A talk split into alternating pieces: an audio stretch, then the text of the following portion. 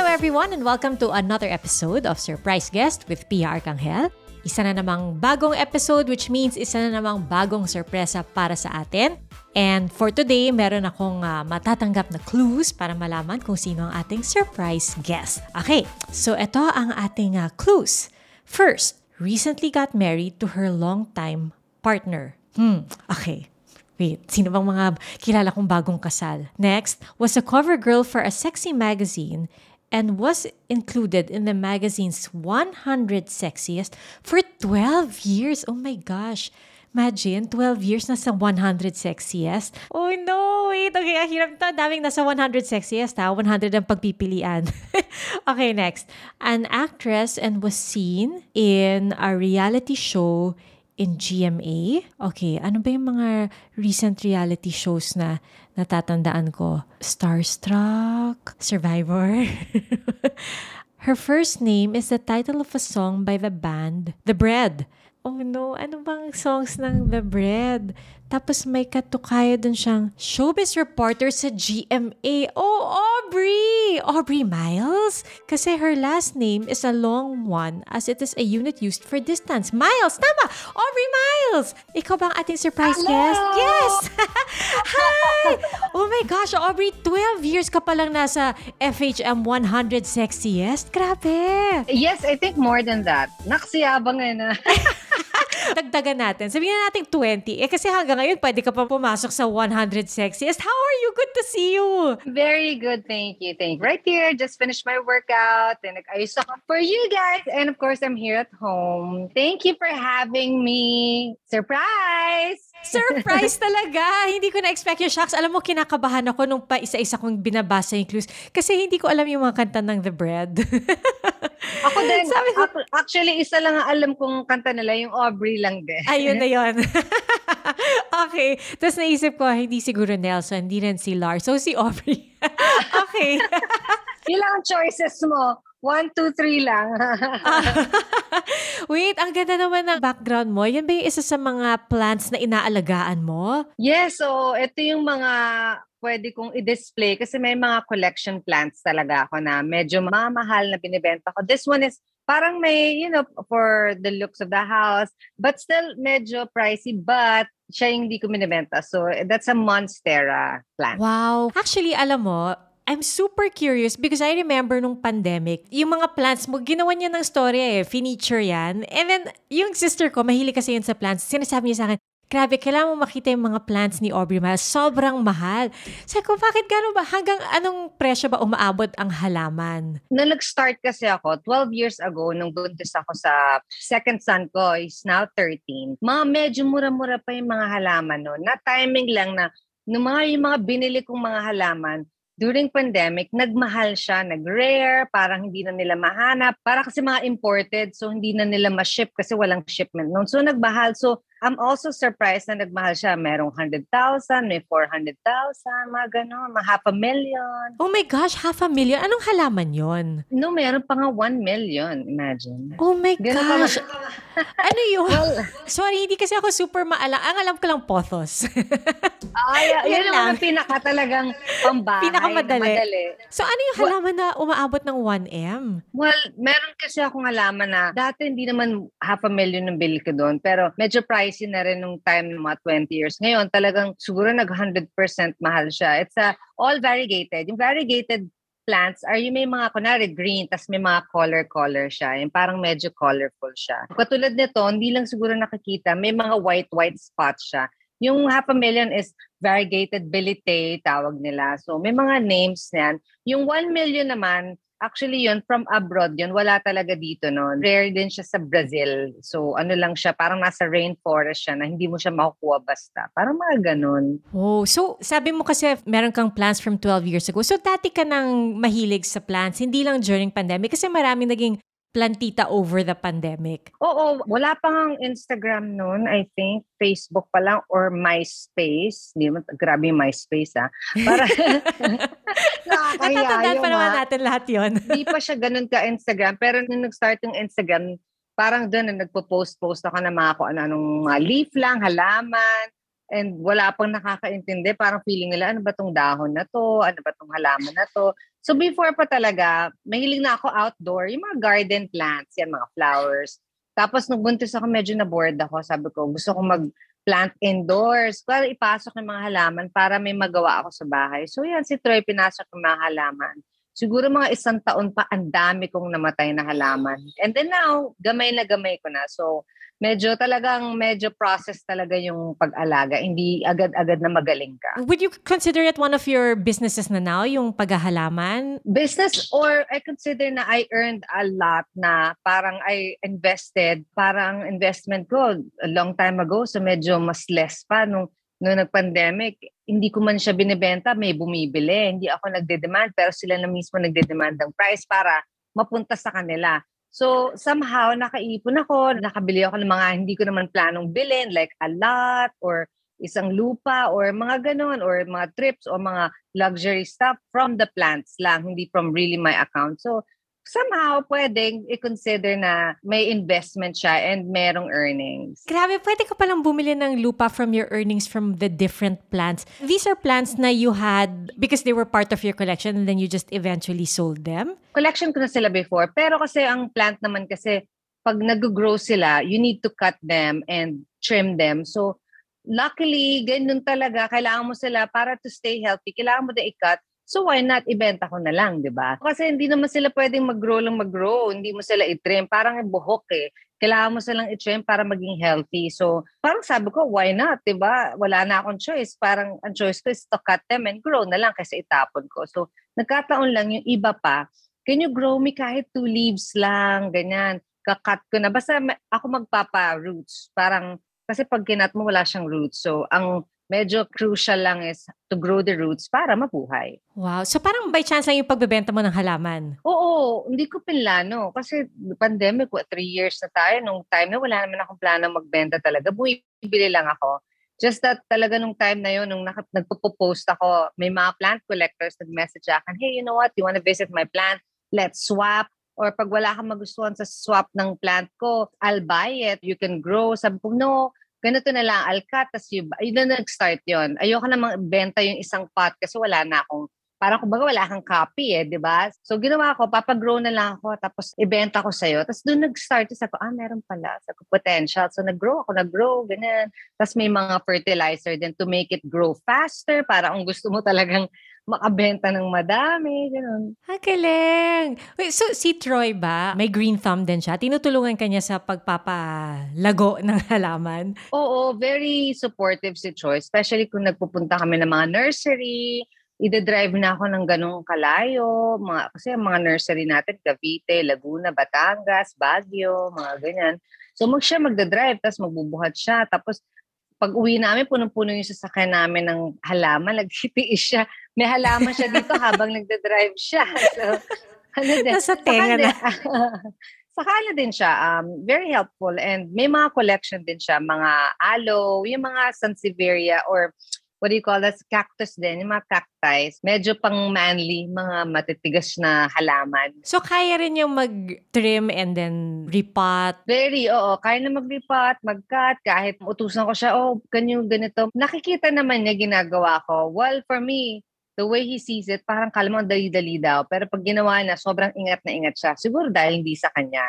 Pero pag ako kasi gumagawa, kung ano-ano eh, di ba? Para alam na alam ko na. So, scared pa rin siya. Pero somehow wala pa naman siya napapatay. Siguro by accident na tumba, maganyan, pero walang walang major naman. I'm curious, ano yung pinaka or magkano yung pinakamahal na nabenta mong halaman? Oh my God, ang dami. Pero pinakamahal siguro mga 650, ganyan, 1,000. Oh my gosh, 650,000? Yeah pinakamura na yung mga, actually mura yung mga 50, mga, nung time na yun na. Ngayon medyo nag-low na yung mga halaman, pero still very expensive pa rin na collection pa rin until now. Grabe! So I'm sure na-appreciate na rin ni Troy yung hobby na ito.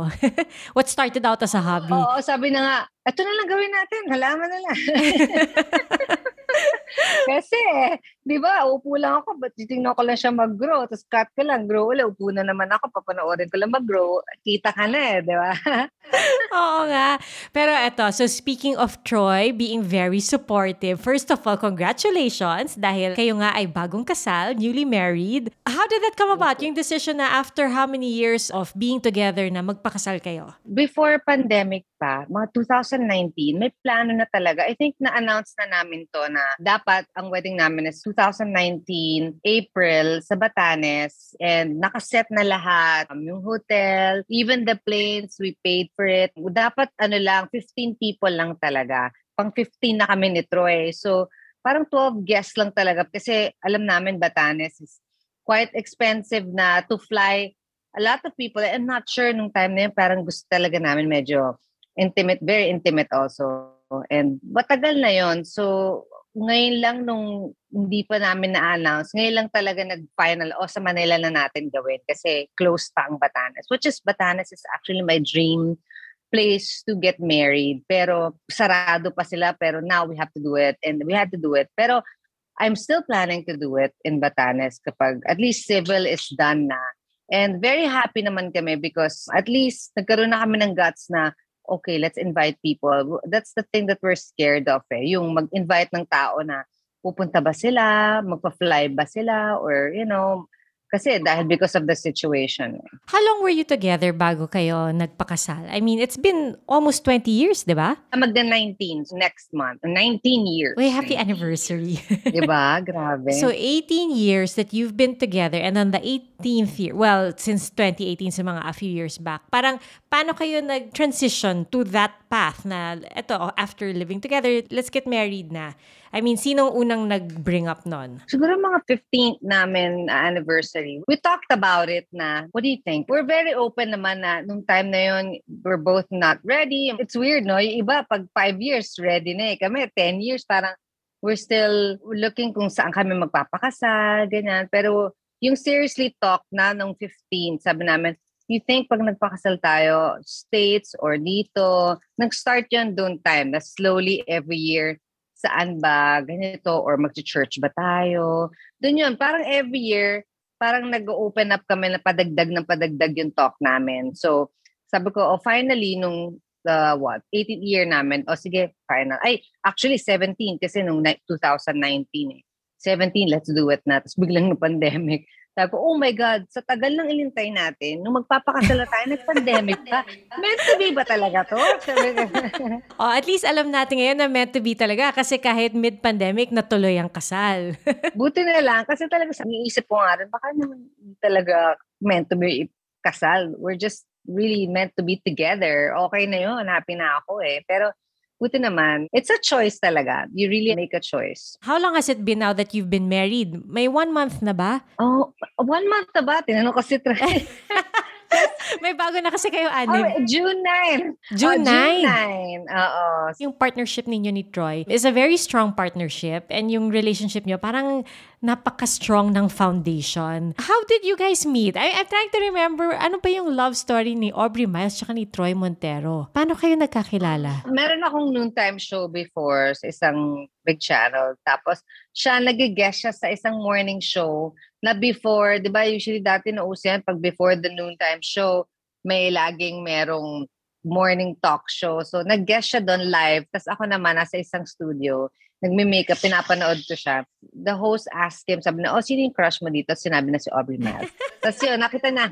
Doon nanonood ako, dumaan naman siya. After ng interview, dumaan siya sa studio, sa dressing room namin. So, sabi ko, oh, it's a timing. So, doon kami nag-start um, from sa studio, TV guesting, ganyan. Date kami pero matagal-tagal pa. Dating process namin, mga six months, ganyan. Ang oh, haba din, no? One year, oo. Walang isip-isip, ang sagot niya agad, Aubrey Miles. oo nga, tinanong sabi ng Aubrey, kasi nung time na yun, talagang siguro yun yung ka-hype ko na ang dami kong ginagawa. Siguro siya, ako lang yung nasa nakikita niya lagi. So sabi ko, oh, timing naman nanonood ako. It's just probably meant to be na nanonood ako. Tapos yung dressing room niya, nasa tabi lang ng dressing room ko. Tapos kasi yung studio nila, nasa tabi din ng studio namin. Pero nung nakita mo naman siya, I mean, type mo rin naman. Hindi yung parang, sino ba yan? Oo naman, kasi hindi pa ako artista. Kilala ko na siya. Napapanood ko na siya. Nung time lang na yun, hindi pa talaga ako, parang syempre gwapo, di ba, Tormentero. Pero nung time na yun, sabi ko, eh, hindi naman ako makikipagrelasyon. Yeah, I'll, I'll meet him, pero talagang gusto ko mag-work and wala, totoo yun eh, yung feeling na I don't have any plans of dating, pwede yung kilig-kilig on the side. Ganun lang talaga yung plano ko nung time na I gave my number. Actually, si Troy asked my number nung time na yun. Sabi ko, sige. Pero mm, parang wala akong plan. Oh, cute-cute lang. Pero natin kasi na matyaga, he sent me flowers every week na talagang con- consistent for six months. Sabi ko, wow, ah. Sabi ko, Wow. ah, grabe. So after six months, naging boyfriend mo na siya officially. Walang yes, yes eh. Kinis niya ako. Tapos ako naman, ah, tapos nag-hold hands lang. Oo, ganun lang. Kaya lang, simple kiss lang ah. Tapos nag-hold hands lang kami. Tapos umuwi kami. Nag-hug kami. Okay, I'll see you again tomorrow. Tapos parang communication na na, okay. Understanding namin na, okay na, we're together. Okay. Parang ganun. Ah. Sa tinginan lang. Walang di yung, okay ah, tayo na. Walang ganun. Hindi na uso. Hindi na uso yun nung time na yun. Hindi na ata uso yun ngayon Oo, eh. saka parang nahihiya na ako na, o hindi rin siya nagtanong. Saka ako kasi alam niya, eh, matagal yung kiss namin, six months bago niya ako nag-kiss eh. Parang nung alam na nag-kiss back ako, parang, ah, okay, okay na. Inisip ko pag dalawang very good looking people, parang hindi aabot ng six months bago yung first kiss eh. Di ba? Ako din, eh, sabi ko, oh my God. Pero nung time kasi na yun, pag nakikita kami three times a week lang, every other day, nagkikita kami, o visit na ako sa taping, sa shooting, tapos nagka-work pa kami sa isang taping. Parang nagkakataon na nag, nagkaka-work kami, tapos yung guesting, nag-guest siya sa noon time show namin, tapos nagka-partner kami sa isang TV ano series, mga ganun-ganon. So, nag, nagsasakto-sakto in six months, lagi kami magkasama sa work. Ano ba pinaka nagustuhan mo kay Troy? Ang pinaka nagustuhan ko kay Troy, dati talaga, very patient and wala siyang tanong hindi siya yung matanong na suspicious. Kasi nung time na yun na sobrang busy ako, so I have to go home. Mga tanong na lang, more caring or more concerned about something, hindi yung parang dudero. Yung Kahit nanliligaw pa lang siya, hindi man lang siya nagtanong na may naliligaw bang iba. Hindi, wala siyang assurance na ako lang ba. Pero alam niya kasi may one time na may nakita ata siyang dalawang flowers pa na nagpadala sa dressing room ko. He never asked, pero I know nakita niya kasi pumasok siya, nakita ko, nakita niya. But he never asked me yung mga ganon, yung parang bata na, hindi naman bata, I think normal lang naman. Pero siya talaga very, ano siya, eh, confident sa sarili na. Yun ang maganda kay Toy. Di ba? Parang, if you don't like me, don't like me. I like you, then, yun nga, ganun talaga, di ba? Very, yun ang ano, okay sa kanya. Yun ang ma-appeal sa kanya. And then, humble. Parang hindi siya gumagalaw, nagpapakagwapo na. Yung ganun. di ba? Hindi alam, nagwapo siya.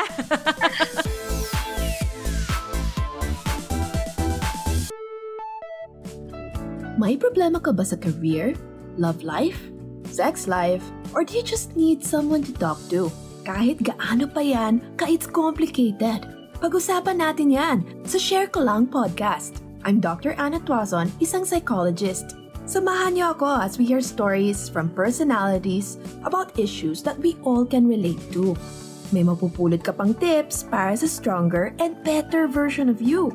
Listen to Share Ko Lang podcast, an original by GMA News and Public Affairs. Available on Spotify, Apple Podcasts, Google Podcasts, or wherever you listen. Hi, I'm Howie Severino. My colleagues and I developed this idea of creating a podcast as a safe space for sharing insights with leaders and interesting people across diverse backgrounds.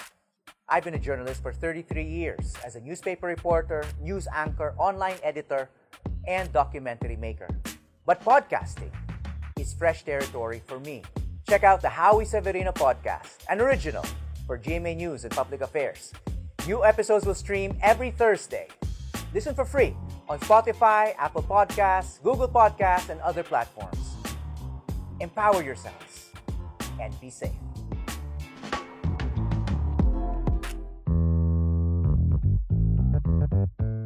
Ano ba pinaka nagustuhan mo kay Troy? Ang pinaka nagustuhan ko kay Troy, very patient and then humble. Parang hindi siya gumagalaw nagpapakagwapo niya. Yung ganon. Di ba? Hindi alam, nagwapo siya. Yung mga galaway niya, parang feeling na hindi siya ganun kagwapo. Parang ano lang siya, tamang-tama. Di ba? Alam mo na, pag gumalaw yung gwapo, alam nilang gwapo sila. Siya hindi eh. Naku, lakas makagwapo yung hindi feeling gwapo, no? Yung gwapo pero hindi feeling gwapo. Oo, tas humble lang. Tas makikita mo yung galaw niya, hindi pagwapo, hindi yung kahit na maraming tao, hindi... Basta hindi naman yung kailangan pumost na parang ano.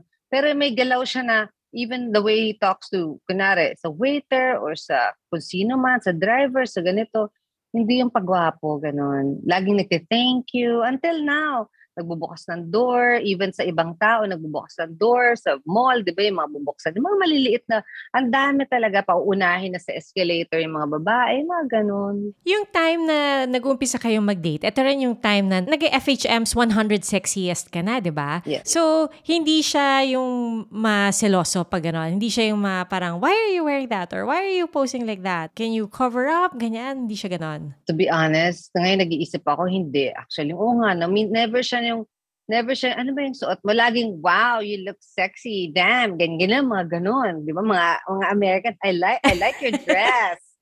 Oh, ganun, ganun. Pero kasi nakita na ako una-una daw talaga sa FHM. Eh. Alam niya kung ano yung, yung i-date niya siguro. Alam niya yung kung ano yung, yung papasukan niya. Saka ako naman, pag nagdamit ako, I don't know, maybe in TV, it's sexy, but in person, parang more ano ako eh medyo tamang slight lang na pasilip-silip pero hindi ako talaga yung eto na ako ganun. hindi yung Sexy ipapakita ako. lahat.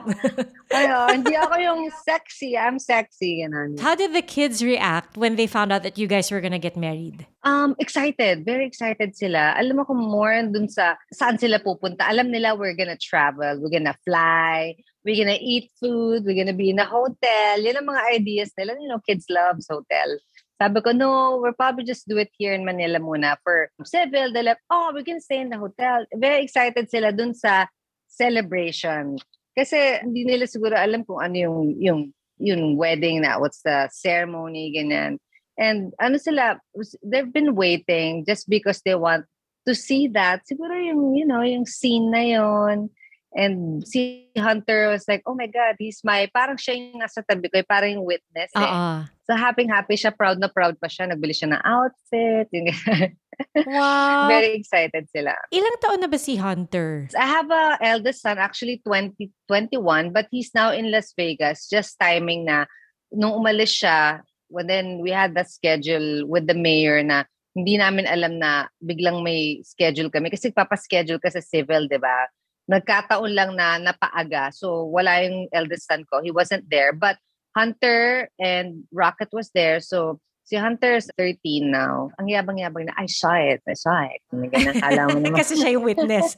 Literal na Yung witness. witness siya. Oh, proud Siya na proud saksi. siya. And then, si Rocket, naintindihan na niya. How old is Rocket? Um, Rocket is three, so hindi pa talaga. Before mag-start, nag-eksena pa siya doon, umiyak-iyak pa siya. Kasi ayusin, di ba? O, two lang, ganyan, eh, maka-daddy to. Kailangan lagi nakadikit sa daddy niya. Parang glue sila, ganyan. So, okay na rin. Enjoy, na, eh, enjoy naman kami kasi this is our last na. So, parang ni-enjoy na namin yung pagka-baby kasi that's it, di ba? Parang, that's all the baby we can have now. When we get older, tapos na, okay na kami. Si Hunter ba, walang yaya, walang tumutulong sa pag-aalaga? Wala. Wala nung time na yun talagang ready kami and we planned it. We have help, house help ng mga pagluto, paglalaba, paglinis, ganun. Pero sa alaga, wala. And wala namang hirap. Wala namang, kasi sa bahay lang naman. And um, we're not so busy in showbiz kung meron man kaming work, interview, interview lang, guesting. That's why we hardly say yes to mga TV shows. Before siguro, yes, once in a while. Pero now, eh, really, bumabawi kami, especially ako, bumabawi ako sa mga kids. Pero was it difficult to, you know, take care of a baby again? Kasi syempre, si Rocket is 3, tama ba? Or si Hunter? Si Hunter is 13 and is then 13 si and then Rocket si Rocket. is 3. So si Rocket, walang yaya. Yes, so even si Oo. Hunter also. Pareho ah, naman. both of pareho. them. Okay, so conscious effort talaga. Yes, so and saka ano, we like it. We like the ganun, yung feeling na nakadikit lang sa amin, yung ganun. Yes, it's very hard. Yung hard, parang konti lang percent naman yun eh. More, and nag enjoy talaga kami. 95% is more happiness and joy, basta nakakabata, ganun na. Actually, oo nga, nakakabata pag maliit yung mga bagets sa bahay. oo, pag sinasabi nila, nakakatanda yung baby, sabi ko, alam naman nakakatuwa nga, nakakabata kasi di ba pinaglalaroan mo, nag, bumabalik kayo sa pagkabata, kailangan umak mag-act ka ng kids, maghanap ka ng mga pambata. Kaya for us, we're so embracing it. We're we're not taking it like, oh my God, so stressful. Yeah, it's stressful, pero ganun talaga eh. Pero we enjoy it. Nahirapan ba kayo sa adjustment? Kasi 10 years yung gap. Oo, so parang you had to relearn ba everything? Oo, yung panganay ko nga, kung 20, magti-22 na siya, na 8 years at ang gap nila ni Hunter. Then si Hunter, 10 years ang gap nila ni Rocket. So, yung, yung between my two boys, grabe yung gamit, yung pag yung ngayon yung uh, pag-aalaga, mga pointers, guidelines iba na eh. Dati kasi nung sa 22 ko, lahat nag-aalaga sa akin, lola ko, mga ganyan, medyo old-fashioned eh.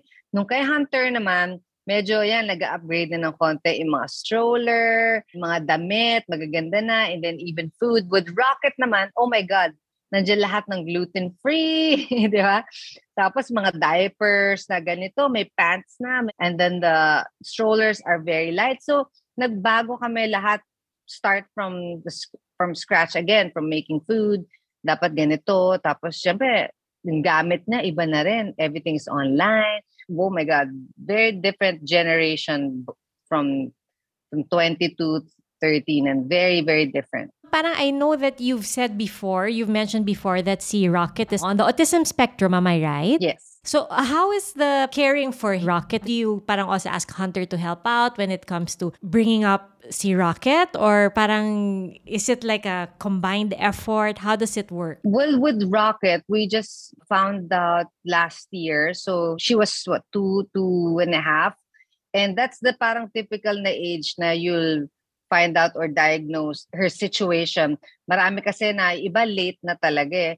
With them naman, they actually didn't know, hindi nila, hindi sila aware na si Rocket is different or her development is is slow, slower than kasi she hasn't talked yet, she's three na eh. Ganun talaga eh. Pag may mga common symptoms si Rocket ng autism, like yung speech, uh, no eye contact, no social skills, pero sa mga bata, with my boys, they said, really? Rocket has autism? We feel like she's normal. She's just like a crybaby. She doesn't talk.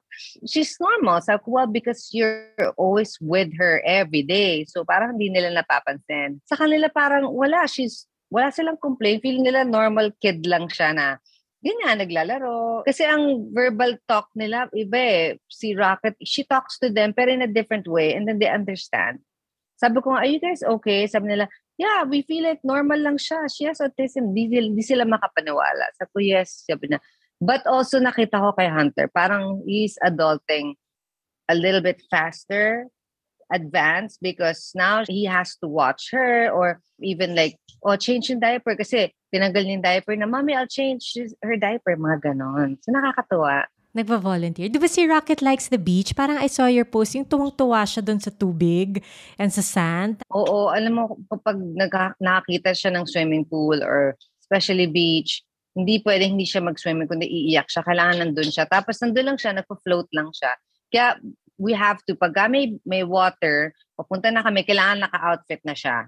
Kasi para diretso na siya doon. And what's good, hindi siya gagalaw. So just like that, oh, magpo-float low or kicking lang siya. So she can stay there for hours. Basta may sunblock lang siya. Baka nasusoothe siya, no? Kasi very relaxing naman talaga eh, di ba? Yung tubig and all. Kayo ba ni Troy? Are you like beach lovers then? Oh yes. Oh, kaya din siya na, na, na-discover namin kasi the first time na sabi ko, maybe, you know what, let's try. We Googled it.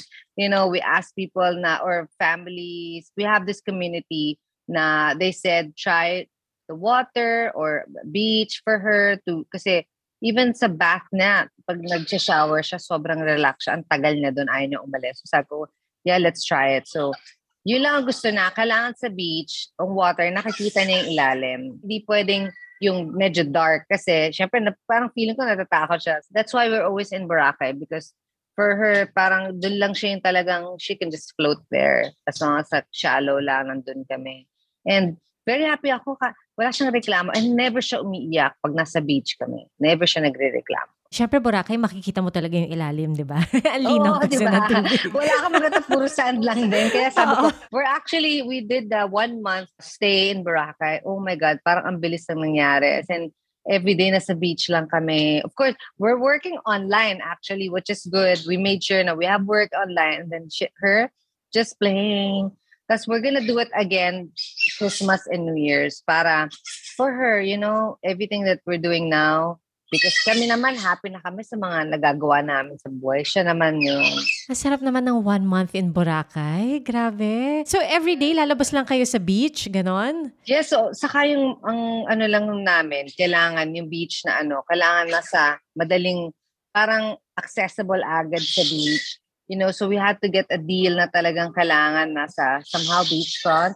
Medyo demanding, but it's worth it. We have to save for it. Pero pag nasa likod kami ng Boracay, kasi sasakay pa kami ng tricycle, which is okay din sa kanya. Pero pag nasa beachfront kami, oh my God, she'll just run. And then no kami nag-work lang kami by the shore. Tapos dalawang boys ko, babantayan naman siya. Eh, kanina sabi mo, kagagaling mo lang ng workout or katatapos mo lang ng workout. Do you guys work out together or magkahiwalay yung ano nyo, routine nyo, yung regimen? Nung nag-start ako, I work out alone. Tapos siya din ganun. Iba-iba kasi workout namin. Tapos nung nag-pandemic, walang labasan. So ang nangyari, kami dalawa tan nag-tandem workout kami. Tapos nag for a while yan, for how many months. Tapos biglang pwede na mag bike ulit sa labas. So nagbabike siya. He runs outside. He likes running outside. He likes biking. We used to join mga triathlon. Yan talagang passion niya. Ako, I like it also, but because we don't have a yaya, so I, I my choice, my pick is to stay home, which is okay lang din naman. So that's why nasa labas siya, ako naman yung nag-workout sa loob. That's why I built the gym inside our garage. Kasi para, para yung baby, pag umiiyak or nandyan lang siya, nakaba, nasa, ano lang siya, high chair, hindi nila alam sa video, nandyan lang. So, working out and staying fit for us is normal. Parang really, it's a part of us. Lifestyle na talaga. Pati pa sa um, kinakain nyo, very conscious rin kayo. Kanina you mentioned gluten-free, ganyan. Very strict ba kayo sa kinakain nyo? Um, hindi naman kami strict, pero well, sa gluten-free because si Rocket na has to eat organic. Yeah, he, she, she has to be very strict kasi bawal lang sugar. Sa situation na pala, ganun eh. But anyway, for any kids naman, I think sugar is really, it's really bad para sa development ng brains nila. Pero sa akin naman, I'm I'm not strict but I'm not um yung talagang oh my god anything because parang sa akin na if I go to the buffet, I'll, I'll eat anything but not everything. Parang kahit ano yan but I'll taste it like, oh, when ganyan, maliit na ganito. Basta lang, matikman ko lahat, happy na ako. Ayoko mag-focus sa isa, ubusin ka, mabusog ako, hindi ko na matikman yung iba. Ganun ako eh. Oo. May strategy ako sa pagkain ko. Kailangan bawat isa, di ba kaysa namang wala, ayoko mag-diet. Ayoko namang mag-empty diet na walang laman, di ba? O kasi di ba pag sinabi mong may isang bawal, parang feeling mo madedeprive ka. Tapos parang mas gugustuhin mong kainin just because sinabi sa yung huwag kainin. Oo, the more na, bisa nga, the more na sabi mo, magda-diet ako bukas, parang biglang, biglang bukas, parang nag-crave ka na naman sa something. Parang mas mahirap pa yun eh. parang the more na sinabi mo magda-diet ka, mas nagugutom ka eh. So, wag na lang. Everything in moderation. Pero kasi naman, pag nakita namin pictures, pag kaming mga pangkaraniwang tao, nakita namin pictures ninyo ni Troy, para, wow, how to be like that? how to be you? well, to, itong sa amin talaga, sabi nga nila, oh, swerte mo naman, ang payat mo. Sabi ko, hindi, hindi, hindi kami swerte na ganito. Bata pa lang ako, I started working out. 13 ako because siguro nung mga nakita ko na yung mom ko or yung mga family ko, very sporty sila. Lumaki na ako na ganun. So yung katawan ko, nasanay na na ganyan yung build niya. If you see all my sisters, they're very parang parang bigger than me, taller, and you know, not as fit as me. Iba yung katawan ko sa frame ng buong family because ito na yung nasanay na ganito. I don't know how, but yes, yung katawan ko ganito, pero nag-workout pa rin ako. Yung iba, oh, pinaghirapan niya. Well, totoo, pinaghirapan. But sa akin parang di hirap eh. Parang di enjoy ako. Baliktad. Oo. Important kasi na na-enjoy mo, no? Para mas sustainable, dapat na-enjoy mo yung workout mo. Yes, so you gotta pick your happy workout. Hindi yung, yung usong workout. Well, you can try anything naman kapag san ka enjoy at san yung you can do it every day na hindi ka mabuboard, hindi ka na nasusok sa workout na yun. Alam mo, ang dami kong na-pick up na things from you. I'm so amazed, first of all, by how you turned your love for plants into a business na, na naging investment na siya. Na-surprise talaga ako na ikaw yung guest namin today, Aubrey. Promise, ah! surprise talaga yun. Kinakabahan na ako nung hindi ko mahulaan yung clues. Pagdating dun sa Her First Name is the Song of the Bread, hindi ko talaga alam yung kanta nila. But, okay, syempre, yung um, producers namin, namin and our researchers, alam nila na ikaw yung guest and meron silang prepare na game. Okay? Yes. Dahil alam nila na ikaw yung guest. So, I just have a few questions. Okay. Um, yes, for Aubrey Miles. Okay, first question, because kanina isa sa mga clues was that you were part of a reality show which was Survivor, tama ba? Yes, Survivor Philippines in GMA. If your life were a reality show, anong title nun? Oh my God, pwede ba, ano ba dapat? Um, the biggest challenge, ganun. Ah! the biggest challenge. Pwede. Oo. Very oh. appropriate. Marami bang challenges in your life? Yes. Recently, I had an interview. Nga sabi ko eh, this is our biggest challenge but also biggest achievement na si Rocket na diagnosed at an early age. At, kasi yung iba na discover nila, teenager na, kasi they're depressed they think there's something wrong with them they can't relate to other people they, can do social you know being friendly iba yung feeling and meron din akong actually sa family ko na ganun. Sabi ko, I think that now na-realize ko, ah, meron siya. Kasi nung bata siya ganun, just same exact as Rocket. So, biggest achievement is there's no cure, pero she can live a normal life na for her normal and for us na we can be normal kahit na hindi, kasi napag-aaralan yun eh, yung social skills niya. Even talk. She can talk but it's late. So hindi siya yung pipe. So sa amin, oh my God, that's the biggest achievement, the biggest challenge to how to do it. Pero ready kami and for us talagang she taught us how to just not love but a different kind of love. Tapos yung bonding namin, ibang bonding yung relationship namin ni Troy, hindi namin alam, oh my God, may ibibigay pa pala tayo. Yung ganun, kala mo ito na yung love na the best love, hindi pa pala. So, dami namin natutunan. Wow, that's beautiful when you said that she taught you a different kind of love, na parang yes. may ibang level pa pala. Mm-mm, sobra. Kala mo may true love ba? May true love, may ganyan, may ganyan. Iba eh. Parang kumbaga sa earth, may universe, may, di ba? Iba eh. Iba yung, kala mo yung buhay mo, oh my God, yung buhay basta iba, iba yung love na bibigay mo sa anak mo na alam mo, oh my God, tong anak kong to, hindi namin alam kung ano pa yung maibibigay namin kasi hindi pa namin alam kung ano pang mangyayari, di ba? Everything is unpredictable with her. So, iniintay namin, ano pa ba yung kaya namin ibigay sa'yo? Yun na. And she's very lucky, Red, that she has such a strong support system in you guys. Oo, and uh, I'm very glad that nalaman namin at early age na ganito kasi we can see improvement and nakikita namin yung process na na paano siya natutong mag mag eye contact na. Before as in no no eye contact. Now tumitingin na siya. Sabi ko oh my god that's imagine for other people they don't even even think about what's eye contact right? And it's normal. For us oh my god it's a achievement. It's one of the we list. We write it down like oh my god okay she eats like this, she looks at this, she said hi to that guy, ganon. she, she said hi to the security guard, she said hi.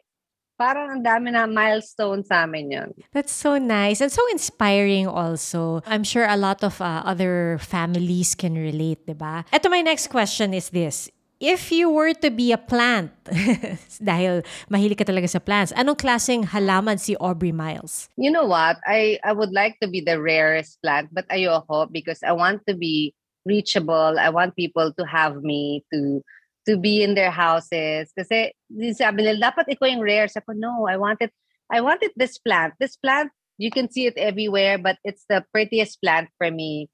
And it's always the plant that everyone wants to have in their house because it's it's affordable, it looks good, and then it grows fast. Tapos everyone wants it na because it could give you white, yung mga iba pang um, color. So I want to be this monstera plant. They call it parang monster kasi they grow big, but Because if I put it inside, maliit lang siya. So it's Monstera plant. Ang ganda naman na explanation nun. I didn't know that Uh-huh. actually also about the Monstera plant. And now I know that about you. Ah, madami kasi yan eh. May Monstera aurea, may albo, may ganyan. May albo is like, may white. Actually, I have that. Yung white siya na ganito. Pero same shape. Yun, medyo rare. Pero you can buy it naman. But for me, parang I want to be everyone's, ano, can reach, you know, reachable. Okay, total, eto na, okay, this is the if game, diba? So, if if you're a reality show, yung title, if you're a plant, you'd be the Monstera. Now, if you were to turn back time, which part of your life would you want to return to? Oh my God. Return, siguro. Oh my God. Oh, madami. I would like to say my school. I want to go back to school. But I'm not sure everyone knows that I used to join beauty pageants before I even entered showbiz. Talaga? Beauty pageants in yung mga um, barangay, sa school? Ano ba yun? Oo, I started, syempre, you start from the school. You want, your any school that I, I, I studied in La Consolacion, I'm like, joining the Miss La Consolacion, tapos Miss UST, nag-UST kasi ako. Ah, Minsan may okay. mall pa eh. Tapos uh, g- it went bigger, nag, nag-Miss Global, ano, kami mga ganun ka. Tapos at one point, dapat mag-join ako ng mutya, pero nag-showbiz ako bigla. Parang feeling ko before, parang kung i- babalikan ko, I want to see myself kung hindi ako nag-artista, kung magiging beauty queen ba ako. Kasi beauty queens are so big now, di ba? Parang sa ko, ano ka mag end Kahit I'm not that tall, I'm just 5'6". Ano kaya yung journey ko or saan ako mag end up kung beauty queen talaga ako? Ganda mga ganun, ganak, di ba? Wow. Eh, okay lang yan kasi mukha ka namang beauty queen na eh. Thank you naman. Talagang maliit lang ako. Feeling ko yung 5'6". Pero sabi nila, no, 5'6 now is the 5'5 up. Sabi ko, but still, you know, feeling ko ng time na ako pinakamaliit. Pero ah, sasabihin ko sana, ang daya rin kasi if you were to return to any point in your life, parang ganun pa rin yung itsura mo. As, Yeah. eh, parang pareho lang na itsura mo ngayon. Hindi ka talaga tumatanda. Thank you, thank you naman. Ano lang, ewan ko, hindi ko rin alam kung the less, I think, not that you less care, but you less worry and, but more um, happiness, you know, and, and positivity. Totoo to, it's so cliche, pero totoo talaga. Yung, for me, yung privacy ng happiness, anger, anything that, you know, is pang sarili, talagang if you keep it to yourself, I know some people will probably inspire you, kaka-inspire, pero not everything. Ganun eh, parang you can share some of the things that you think na pwedeng ma-inspire yung tao, totoo yun. But for us, parang sabi ko, talaga kailangan happy ka eh. And then your uh, your choices in life. Bawas stress talaga. Yun talaga yung susi dyan eh. Oo, talaga. Kasi stressful na talaga ang buhay eh, di ba? But parang unnecessary stress, di ba? Dapat na hindi naman sa'yo. Huwag na natin angkinin. Ganyan. eh nako, eh, yung last question ko dapat was if you weren't an actress, what would you be? Eh kanina sabi mo beauty queen. Or meron ko bang ibang naisip na something else that you might have been or something you might have pursued? Baka, I, I wanted to be a teacher, preschool teacher before, nung bata ako ah. Kasi nung bata ako, ang dami kong stuffed toy. Tapos tinuturuan ko yung mga stuffed toy. Bumibili pa ako yung mga grade record, yung blue, tapos parang may mga square-square na ganun. Tapos sabi ko, oh, Ay, oh, yung lalagyan mo ng grade Yes, nila. oo, bumibili pa ako na, okay, sa math, you're 81. Ganun pa ako sa mga stuffed toy ko. So, before, I preschool ah. I like the preschool. I like Ang kids. cute I like naman. Ang cute. Na-imagine kita, Teacher Aubrey. Diba? Or si Miss I like Aubrey. I can see actually sa pag-uusap natin how happy you are, how content you are with how things are in your life. And um, I just want to say thank you for taking time out to be with us. Baka ikaw meron kang gustong sabihin sa lahat ng mga supporters and fans mo who've been with you throughout your journey and who continue to support you. Um, yes, um, thank you for having me, Pia. Thank you for everyone in your team. Salamat. Pa- for me, ano lang, um, thank you for yung um, the people that's supporting me and my new supporters. Thank you so much for anything that I do for fitness. For I gained follow uh, um, supporters from plants and family, and now I have uh, this community for autism, ADHD. I'm very happy na um, they welcome me as you know no judgment and they really contact me and they really approach me na in a different way hindi hindi as an artista ganito as really a real person and I'm very happy na, na kaya pala yon na i-achieve kahit sa artista ka thank you so much for even messaging me. Thank you sa lahat na nagme-message and support. Hindi ko lang nasasagot lahat. But if you guys want to follow, we have this Rockets um, ASD journey fa- on Facebook. Please, um, we update and we also give information yung mga therapists or where they can go toys na for ADHD or ASD kids and family. And I'm planning to have an event very soon. You know, we'll we'll just gather everyone and um, marami kaming plano for to help kasi mahal ang therapy ang therapy eh. It's a thousand per hour and then you need at least in a week you need four to five therapies therapies na iba-ibang day. So I want to help. I hope people na gustong tumulong will message us and we want to help people na, na can't afford na mag-therapy. And follow us also in Living with Troy and Aubrey in our YouTube and Miles Aubrey on my Instagram and Troy Montero on Instagram also. We'll share more and pag may questions kayo, fitness plans about um, Rocket and anything about doctors for the situation, message us. Thank you guys. Well, thank you, Aubrey. And um, God bless you and your family and your advocacy, trying to help others who are in the same situation as you. Thank you so much, Aubrey. Thank you so much. I had fun and thank you, thank you. Thank you. This surprise was planned by the team of Justin Kenneth Carandang and Jamaica Fial Romagos, edited by Shirley Paghiligan with the wonderful people of GMA News and Public Affairs Digital. Don't forget to like and subscribe. Till the next surprise!